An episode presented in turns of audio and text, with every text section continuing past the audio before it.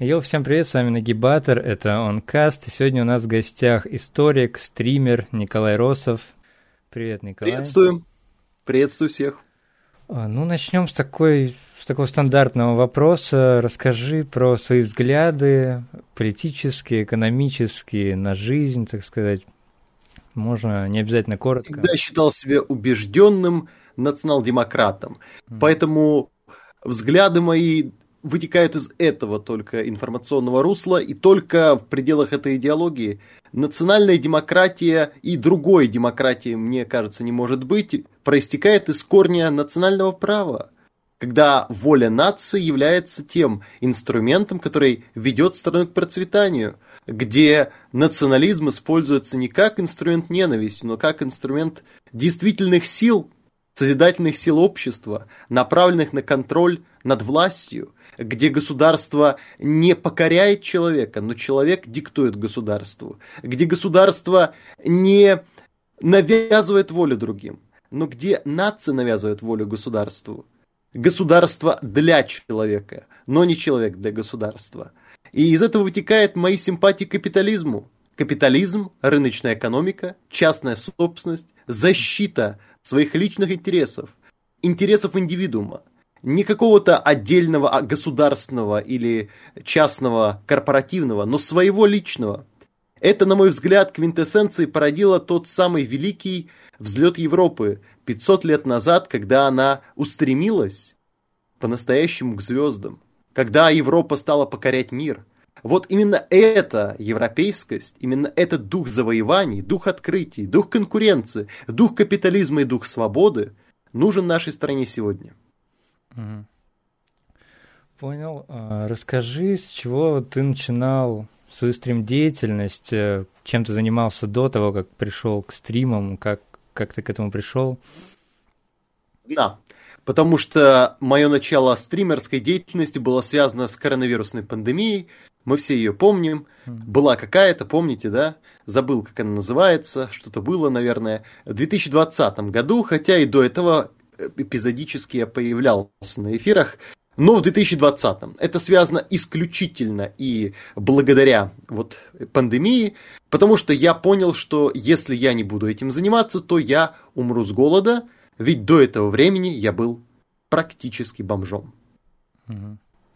И как у тебя это все началось? Ну, то есть как, как, ты, как ты провел первые стримы? Как я ты... хотел жить. Я очень хотел жить. И знаете, вопросы о стандартных формулах, ну вот с чего начал? С чего начал?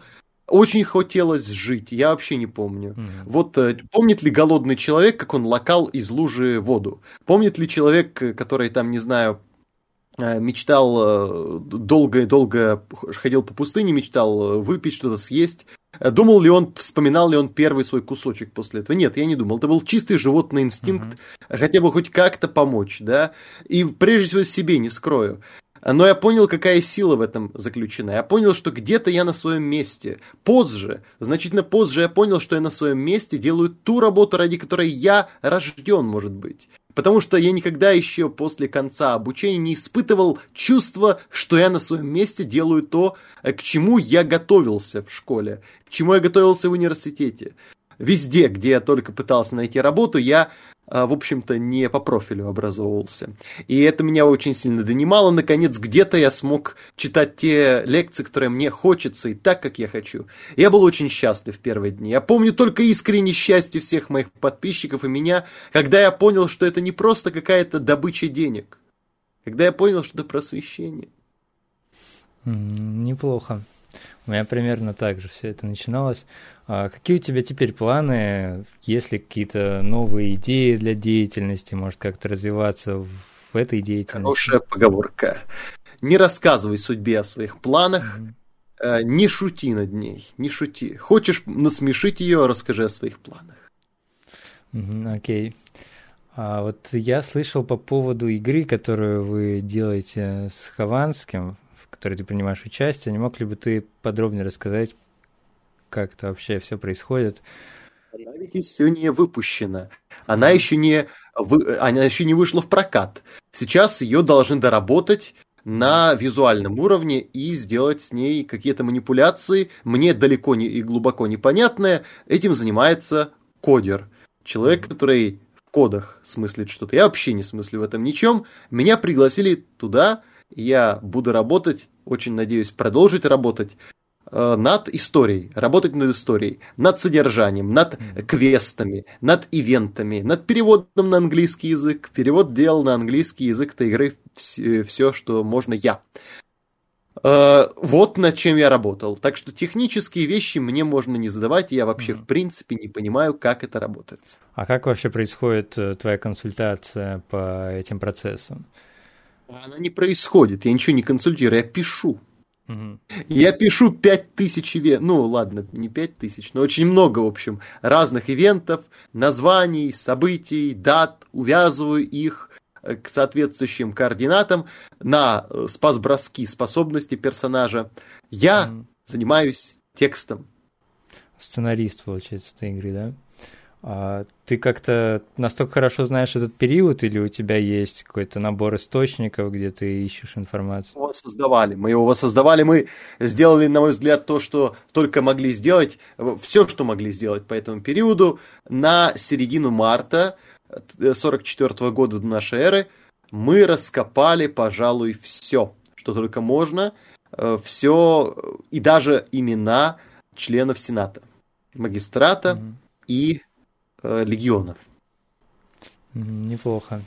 Звучит интригующе, на самом деле. А, насчет Хованского, вот я с ним списывался, когда его арестовали, а, когда он сидел в СИЗО, переписывались достаточно длительный период. И когда он, когда его перевели на домашний арест, то, естественно, мы перестали переписываться. А, ты с ним как-то сейчас контактируешь? Как а вот сейчас я очень обеспокоен. Вроде бы как от него ушла девушка. Я не знаю, mm-hmm. правда или нет.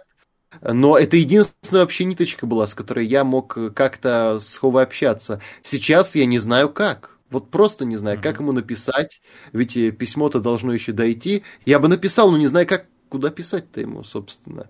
И теперь, и мне очень обидно, правда ли говорят, во-первых, что от него девушка ушла, но если э, Мария ушла, то это все, как я могу с ним связаться? Больше никак. Интернет запрещен ему. И я не могу тогда передавать новые версии игры через Марию, которую я передавал. Mm. Э, все. Типа, все, типа, никак. Если только мне не скажут, как реально вот связаться письмом. А ты не в курсе вообще, что с его делом сейчас происходит? У меня много спрашивают, но я сам понятия будет не имею. Слушание, будет слушание вроде 12 апреля, mm. продление меры наказания. Оставить ли его под домашним арестом или э, ну, что-то сделать еще. Я очень надеюсь, что, су- э, что судья пойдет на попятную и разрешит ему пользоваться интернетом. Вот очень надеюсь, что это судья поможет, и адвокат справится, и, наконец, ему еще больше поблажек разрешат. Очень хочу. Очень надеемся. Расскажи про изучение истории, в какой момент э, вообще тебе это стало интересно и какой период истории тебе больше интересен? История мне не так интересна, как политика, но именно потому, что я интересуюсь политикой, я стал заниматься историей. Потому что политология не расскажет вам ничего про историю, э, про политику по-настоящему. А все, кто идут на политологию, интересуясь политикой, смею вас сразу направить в другое русло, потому что вам там расскажут на политологии, как должно быть. Но правда в том, что все планы э, с момента боевых действий, с момента соприкосновения с реальностью, все конструкции не стоят ничего. Поэтому нужно учить историю. Очень хорошо, если вы хотите политологом быть. И я решил сразу учить историю, а не идти на политологию, зная, что там просто сухие данные. Это не живая плоть, это не живой пример, это не кровь. А вот много людей говорят, что все так вроде бы просто, обычно, примерно, но случаи удивительные, уникальные, правдивые, неподдельные случаются, происходят вокруг нас прямо сейчас. Мы живем в этой истории, в учебнике этой истории, и только мы сами сможем его докончить, написать до конца. А что касается того, а, какой период мне больше нравится, это 18 век, это эпоха просвещенного абсолютизма, Вот Европа, моя любимая, 18 век. Петр I, Анна Иоанновна, это Елизавета Петровна, это наша морская держава, морская империя, вторая на земле, э, Семилетняя война, Турецкая война, Финляндская война. Сколько чудесных было событий. Э, кавалергарды, э, бакенба, баки, закрученные букли на париках, Великая французская революция. Вот оно, вот оно. Согласен, мне тоже больше всего нравится период Петра Первого. Но я не настолько погружен в историю, но, но Романовый, Петр Первый. 19 век это... Почему все любят почему-то 19 век, не могу понять. 19 век это Карл Маркс, Фридрих Энгельс, рабочее восстание, революция, угу. индустриализация, такая скукота, собственно говоря. Люди перестали быть прекрасны, мужчины стали носить штаны, а вот в 18 веке все мужчины носили колготки. Вот, вот это мне нравится. Вот, вот счастье-то. Да, и брить бороды начали после Петра. А в XIX веке, напомню, была наоборот оборачивание э, всех этих реформ, и во всем мире стало модно бороду носить. Посмотрите, кстати, кабинеты э, после Пальмерстона. Вот, э, начиная с Пальмерстона, британский кабинет всего парламента ходил в бородах, все они в бородах. Карл Маркс, Фридрих Энгельс, кстати, тоже. Вот мода того времени, борода. Ну, ну да, мне тоже больше нравится мода такого 18 века. А расскажи, что ты думаешь по поводу нынешней политики России, скажем, последние лет 10, допустим? А наша политика никогда не была интересной. Она предсказуема, она очень педан... она, она очень тут инструмент есть тупой. Mm-hmm. Это не скальпель, это кувалда. Когда вы заходите в посудную лавку с кувалдой, даже если вы не хотите там ничего разбить, вы невольно разобьете. И вот сейчас происходит все 10 лет то, что действительно пустили несчастного слона с кувалдой в посудную лавку, и он старательно все в этой посудной лавке разбивает. Даже если он просто поворачивается. Какое у тебя мнение по поводу спецоперации? На самом деле, тут надо сказать две вилки этого мнения, два варианта этого мнения. С экономической точки зрения чудовищный, ужасный момент, когда нас отрезали от мира, и мы теперь предоставлены сами себе. Нам придется выкручиваться, нам всем будет тяжело, и из этого не надо, не надо делать каких-то выводов позитивных. Да? Нам не с нуля придется начинать, нам придется начинать с э, отрицательных значений. А с политической точки зрения – это фантастика. Я, я восхищен. Я удивлен. Я, я прыгаю от счастья, реально. Потому что вот никакой политолог не мог предупредить, предугадать, предвосхитить, увидеть, посмотреть на уникальное событие. Обрюзгшее, дряхлое, полностью творожистое, морально устаревшее, Э, сыпящийся прахом, из которой даже как из старой куклы песок сыпется, система взяла и решила свернуть себе шею. То есть старик, который уже доживал свой век, ваш дедушка, который уже вроде бы в годах должен был мирно доживать свои дни, ну, спокойно коррумпировать других чиновников, э, наживаться, закончить свою жизнь как один из великих таких деятелей нашей коммунистической партии и правительства, быть погруженным в мавзолей с вечной славой и детьми в Нидерландах. Этот дед под конец жизни решил не уходить медленно, а красиво, ярко и с огнем. Это, я думаю, выбор, очень красивый выбор. Это очень красивый выбор, я его одобряю. Это красивая точка истории, его истории, может быть, даже постсоветской России как таковой, и это очень красивая точка. Я бы, если бы писал сюжет, наверное, такую точку бы сам поставил, но я бы писал ее как фантаст. Но не как э, реалист, как писатель реалистического направления, потому что это полная фантастика ожившая. Я вообще верю, что великие писатели после смерти пишут сюжеты нашей жизни. Я могу заметить так много похожих, похожих э, сюжетных поворотов. Они, естественно, такие драматические, но их не придумаешь. Это вот нельзя просто так по наитию, это драматический ход. И знаете, это замечательно если говорить про политику, да, экономика ужасна. Все, все, все ужасно с ней будет. Но кого волнует в исторические моменты экономика? Э, это будет красиво. Я ждал, что это закончится не так. Я ждал, что это будет не так. Но режиссура на высоте. Ну, то есть ты не, не ожидал такого развития событий. Я не ожидал такого красивого конца. Передо мной была мыльная опера, и мне казалось, что это Санта-Барбара будет еще на 300 серий подряд. Я посмотрел 999 серий Ван Писа, и я думаю, что тысячная серия меня никак не удивит. Э, или тысяча первая серия, да? Я уже на шестом сезоне «Кармелиты. Цыганская страсть» уже не ожидаю, как моя бабушка, каких-то особенных поворотов. Да ведь нет!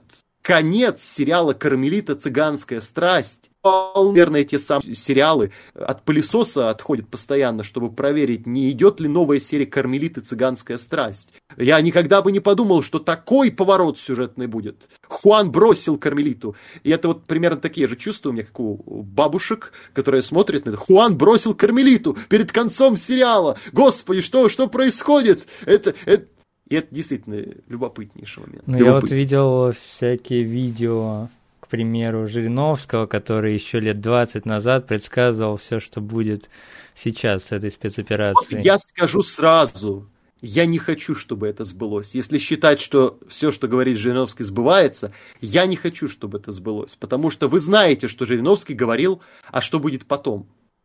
Помните? Нет? Я, не честно, не помню, что он говорил. Жириновский предсказал, что будет и после вообще-то. Жириновский не просто предсказал, что в это время, он еще и на, на потом тоже предсказал. И он сказал следующее. Будет у вас, значит, броневик, приедут в него в Кремль и будут вас вешать и расстреливать. Вешать и расстреливать. Я не хочу. Не хочу. Хотя предполагаю, что уже этот сценарий нам не кажется настолько безумным. А, я напомню, это Жириновский сказал. Так что он не просто говорил о том, что будет сейчас, он и потом кое-что предсказал, заглянув в будущее, и мне очень не хочется в него верить. Но он много уже предсказал успешно. Так что вполне возможно. Западных СМИ часто слушают Вангу.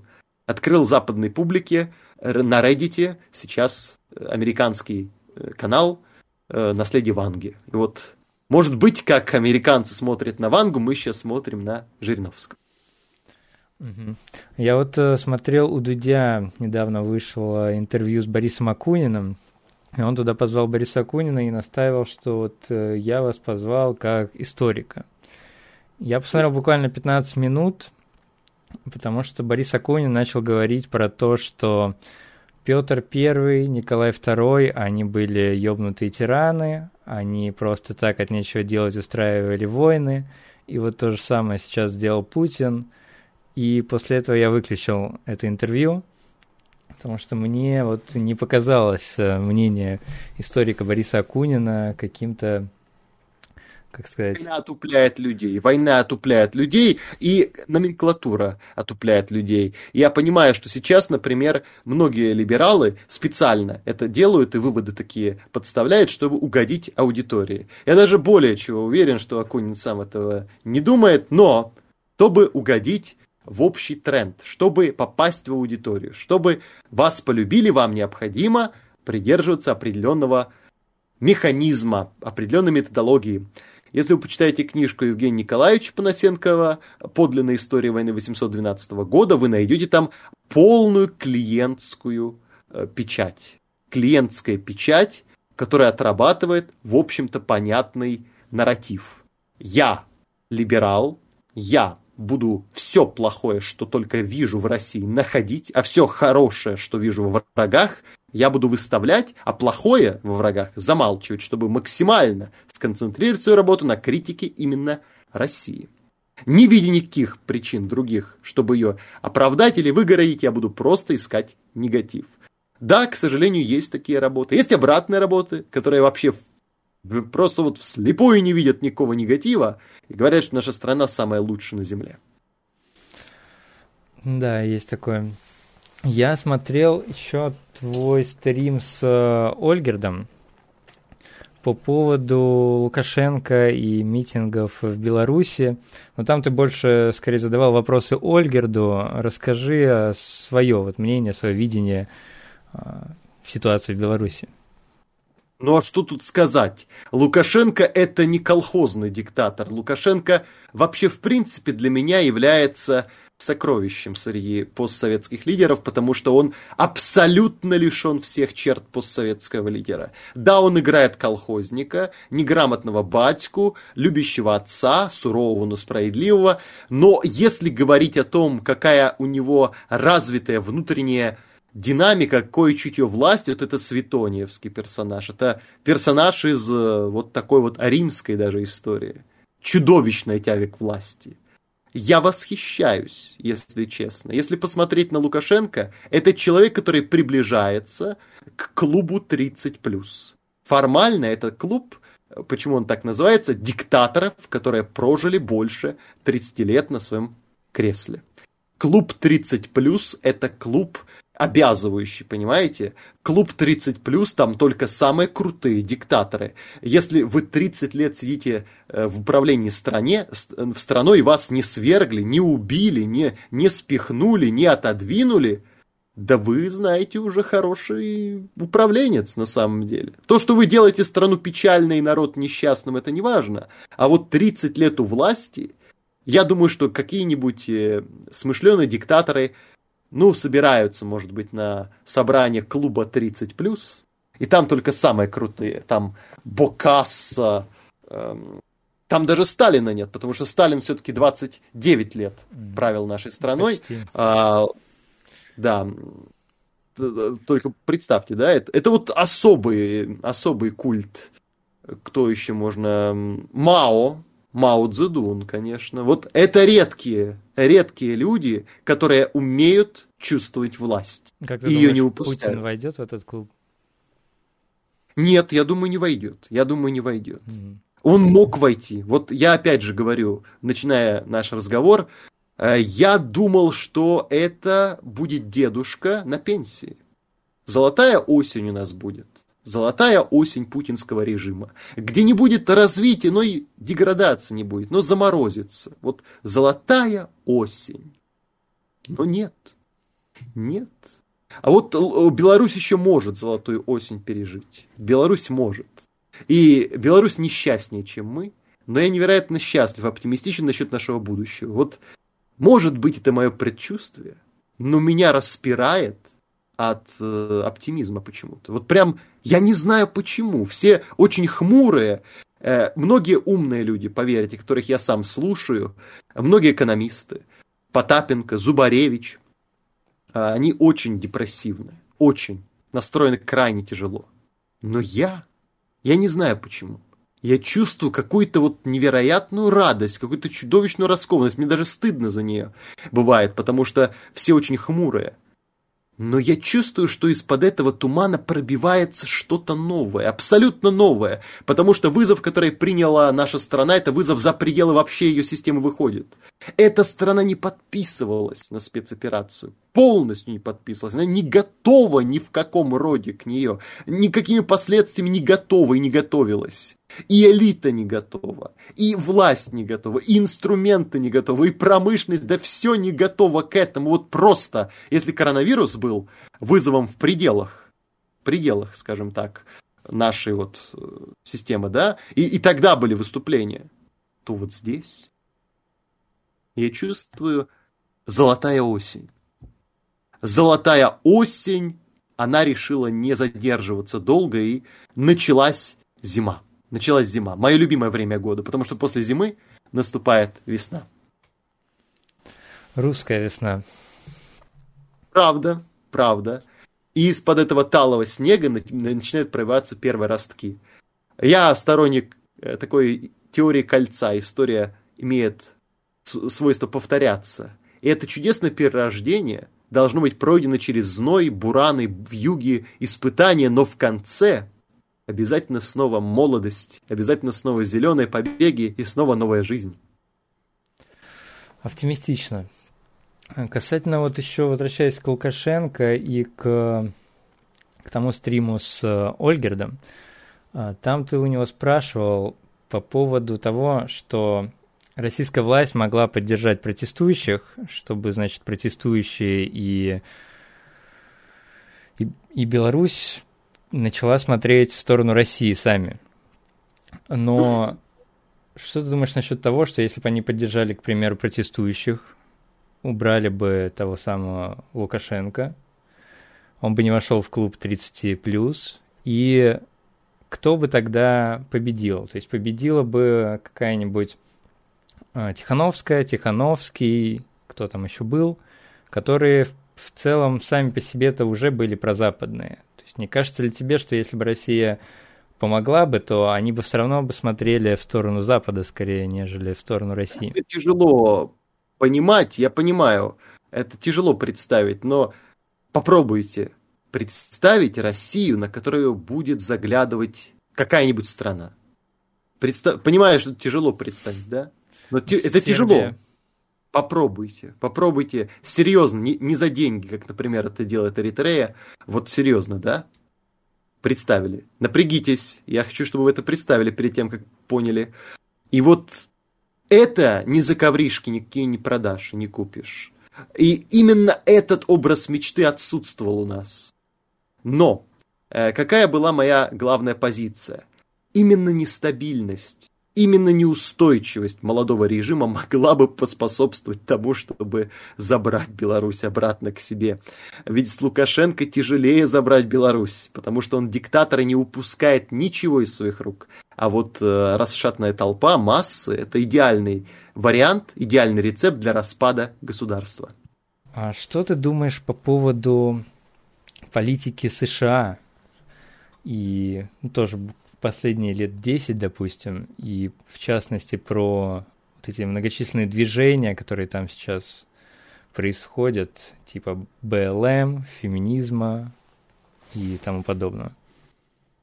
Ой, я вообще об этом не думаю. Мне э, проблем в нашей стране хватает. Пусть это будет внутренняя проблема Америки, и пусть она сама с этим занимается и возится. Проблема русского народа сейчас заключается в том, что вместо того, чтобы менять президента России, э, мы меняем президента Америки. Вот удивительная, да, вещь, но наша цивилизация внезапно э, руководит, как оказалось, целыми финансовыми потоками избирательных кампаний в странах Запада, но не способна.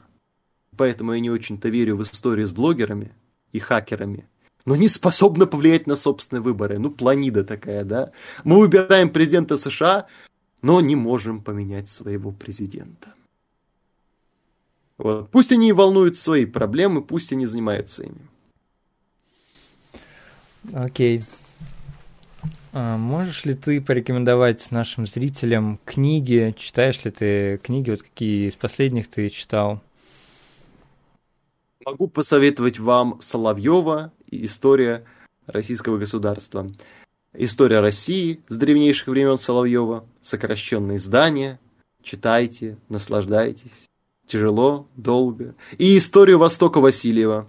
Тоже тяжело, тоже долго, тоже два тома. А как тебе Сергей Волков? Ты читал? Я его не читал, но я его приглашал к себе в студию. Я пытался читать какую-то книгу «Почему РФ не Россия?» вот. Но я прочитал только половину, мне показалось слишком много воды и повторения одного и того же на 500 страниц. Может быть, может быть. Он приходил к, к тебе? Да, да, он был гостем на моем канале, и мы говорили, отвечали на вопросы, обсуждали историю. Как впечатление у тебя от него? Ну, я понимаю, что он военный историк, ему очень важны офицеры и так далее. Я человек совсем другого склада, я историк-экономист, мне важны исторические мирные процессы, а не военные. Я много раз говорил, что война для меня мало интересна, солдатики, пушки, танки, поэтому мне не очень интересно сегодняшнее вот все, что происходит. Это все очень неинтересная штука. Поэтому я не нашел с ним общий язык. Uh, у меня другие интересы в истории. Некоторые, вот не очень для меня любопытные персонажи, они просто фанатеют от войны, они фанатеют от солдатиков, танк, э, от э, танчиков, от артиллерии, от раскрасок разных э, контурных карт на столе. Вот я совсем это, этим не страдаю, и более того считаю, что это вредно для здоровья. А вот когда наступает по-настоящему золотая эпоха, для них это скучно, для меня самое лучшее время. Наконец, пыль войны осела, можно начинать отстраиваться. Наш традиционный блиц-опрос. Я называю два варианта. Ты выбираешь один из них или говоришь какую-то ассоциацию с этим. А, Римская империя или Российская империя? Российская империя. А, Петр I или Николай II? Петр I. А, Романовы или Рюриковичи? Рюриковичи. Мария Владимировна или Андрей Андреевич? Даже не знаю, о ком вы. О наследниках Романовых, которые спорили последние года, кто из них более достоин. Я в курсе этих споров, не, поэтому не не выбрал вопрос. Романовых. Поэтому не выбрал Романов и выбрал Рюриковичей. Окей. Ну, спасибо, что пришел. Думаю, мы будем уже заканчивать. Подписывайтесь на канал Николая. Я оставлю. Буду рад. Гроза Николай Росов на Ютубе. Угу. Всем будучи счастлив, если подойдете. Всем рекомендую подписаться. Рекомендую подписаться. Оставлю ссылки в описании. Подписывайтесь также на мой канал. А Николаю удачи в развитии канала, в развитии стримов. Всем пока. До скорого.